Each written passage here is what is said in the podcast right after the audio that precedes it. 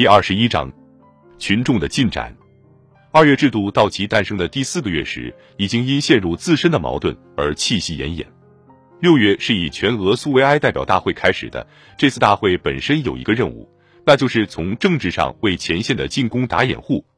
进攻一开始，彼得格勒就举行了大规模的工人和士兵的示威游行，游行是由反对布尔什维克的妥协派分子组织的。可是结果变成了反对妥协派分子的布尔什维克示威游行。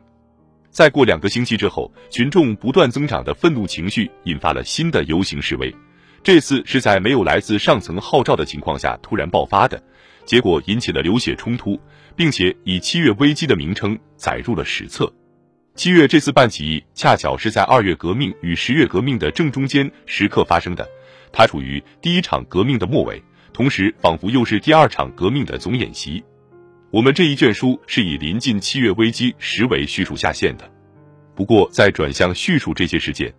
六月时彼得格勒是这些事件的舞台之前，有必要弄清楚在群众中间出现的进展情况。五月初的时候，一位自由主义者曾经断言，政府愈往左转，国家就会愈往右转。列宁驳斥他说：“公民，我肯定的对你说。”工人和贫苦农民的国家要比切尔诺夫之流和策列铁里之流左倾一千倍，要比我们左倾一百倍。往后你们就会看到的。列宁全集中文第二版第三十卷第三十二页。列宁认为工人和农民比布尔什维克左一百倍，这至少看起来是没有根据的，因为工人和士兵仍在支持妥协派分子，他们的大多数仍在提防着布尔什维克。可是列宁发觉的更深，群众的社会利益、他们的仇恨和他们的希望，只不过在寻找其自身的反应方式。妥协态度是他们的第一个阶段。群众要比切尔诺夫和策列铁里做的无可比拟，可是他们还没有意识到自己的激进主义。列宁说，群众比布尔什维克要左。他说对了，因为党内绝大多数人还没有认识到已经觉醒了的人民内心沸腾起来的革命激情的巨大威力。群众的愤怒情绪是靠战争久拖不决、经济濒临崩溃和政府存心无所作为激发起来的。辽阔无垠的欧亚大平原，只是因为有了铁路才连成为一个国家的。战争给铁路带来了空前沉重的负担，运输陷入越来越混乱的状态。在有些线路上，损坏待修的机车数量占到了百分之五十。一批很有学问的工程师在大本营讲解的报告显示。最迟半年以后，铁路运输将会陷入全面瘫痪境地。在这类估计当中，却有不少故意散布的惊慌失措情绪。不过，运输业的破败确实达到了非常严重的程度，许多条铁路都出现了堵塞，加剧了商品交换的混乱，从而促使物价飞涨起来。城市的粮食供应状况变得越来越恶化了。土地运动在四十三个省顺利地形成了自己的中心。军队和城市的面包供应缩减到了危险的地步，在国家最丰饶的产粮区，固然还有数以千百万普特计的剩余粮食，可是按照国家价格开展的采购活动得到的结果是极其不能令人满意的，而且已经采购到的粮食也很难通过濒于崩溃的运输系统运到中心地区。从一九一六年秋季开始，平均大约只有一半预定的粮食货运量运到了前线。运到彼得格勒和莫斯科以及其他工业中心的数量没有超过他们所需总量的百分之十，几乎没有什么粮食储备。城市民众的生活水平在半饥半饱和完全挨饿之间摇摆。联合政府的出现则以不准烤制白面包的民主制禁令而闻名。从此以后，这种状况一直持续了好几年，直到小小的法式白面包重新出现在首都为止。黄油也很缺乏。六月间，在全国范围内，食堂的需求也有固定的标准限制。被战争拖垮的市场机制没有为国家调节所替代，而先进资本主义国家被迫实行了这种调节。也只因实行了这种调节，才让德国在四年战争时间内得以支持下来。经济崩溃的强烈征兆在每一个环节都显露出来了。导致工厂生产衰退的原因，除了交通运输遭到破坏以外，还有设备的破损、原料和辅助材料的短缺、人员的大规模流动、不正常的资金拨付，最后还有普遍的丧失信心。最主要的企业还是按照老一套为战争工作，订货要到两三年后才能分配到位。同时，工人也不愿相信战争还将延续下去。报纸登出了不可思议的军火工业利润数字：生活费用越来越昂贵，工人等待发生变化，工厂的技术和管理人员结成联盟，并且提出了自己的要求。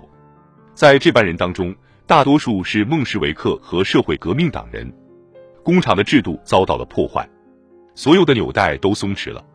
战争和经济的前景都变得暗淡渺茫了，所有权也变得不可靠了，利润减少了，危险增加了。在革命环境里，工厂主失去了生产的兴趣，资产阶级整体走上了经济失败主义的道路。在资产阶级心目中，由于经济瘫痪造成的暂时损失和亏空，就是与威胁文明基础的革命进行的斗争所付出的额外开支。与此同时，充满着善意的报刊日复一日的指责工人暗中恶意破坏工业生产，不断偷窃原材料，为了造成停工停产，把燃料白白的烧掉。这种指责的欺骗性越过了一切界限。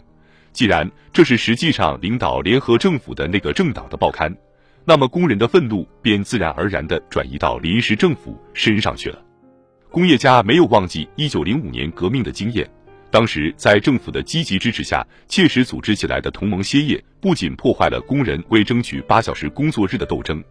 而且在粉碎革命事业方面，为专制君主制度提供了极为宝贵的帮助。这一次关于同盟歇业的问题被提交给工业家和商人代表大会理事会。他被并无恶意的称为托拉斯化和辛迪加化资本的战斗机关进行讨论。工业界领袖之一、工程师奥尔巴赫后来在自己的回忆录中解释了同盟歇业的主意被放弃的原因。假如这样做，好像能视为对军队后方的打击。在缺乏政府支持的条件下采取这种步骤的后果，在大多数人看来是十分悲观的。全部不幸都是由于没有一个真实的政权。临时政府被苏维埃弄得动弹不得，明白事理的苏维埃领袖则被群众弄得动弹不得。工厂的工人已经武装起来了。此外，几乎每一个工厂都与一个友好的驻军团或营与之相邻。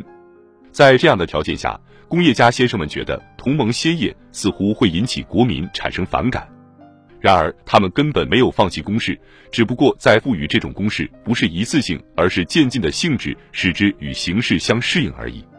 用奥尔巴赫的外交辞令来说，就是工业家最终会得出如下结论：直观教学将由生活本身提供，通过不可避免和逐步渐进的关闭工厂。这样说吧，一个一个的关门，那很快就开始看得见效果了。换句话说，在放弃了连带着如此重大责任的示威性同盟歇业以后，工业联合委员会劝告自己的成员找到恰当的借口，逐个逐个的关闭企业。渐进的同盟歇业计划非常有条不紊的得到了实行，像以前维特内阁的大臣、立宪民主党人库特列尔之类的资本头面人物，读到了有关工业崩溃情况的令人印象深刻的报告，并且认为罪责不在三年的战争，而在三个月的革命。急不可耐的言论报预言，在未来两三个星期内，各种工厂将开始一个接一个的关门停产。在这里，威胁被套上了预言的外衣。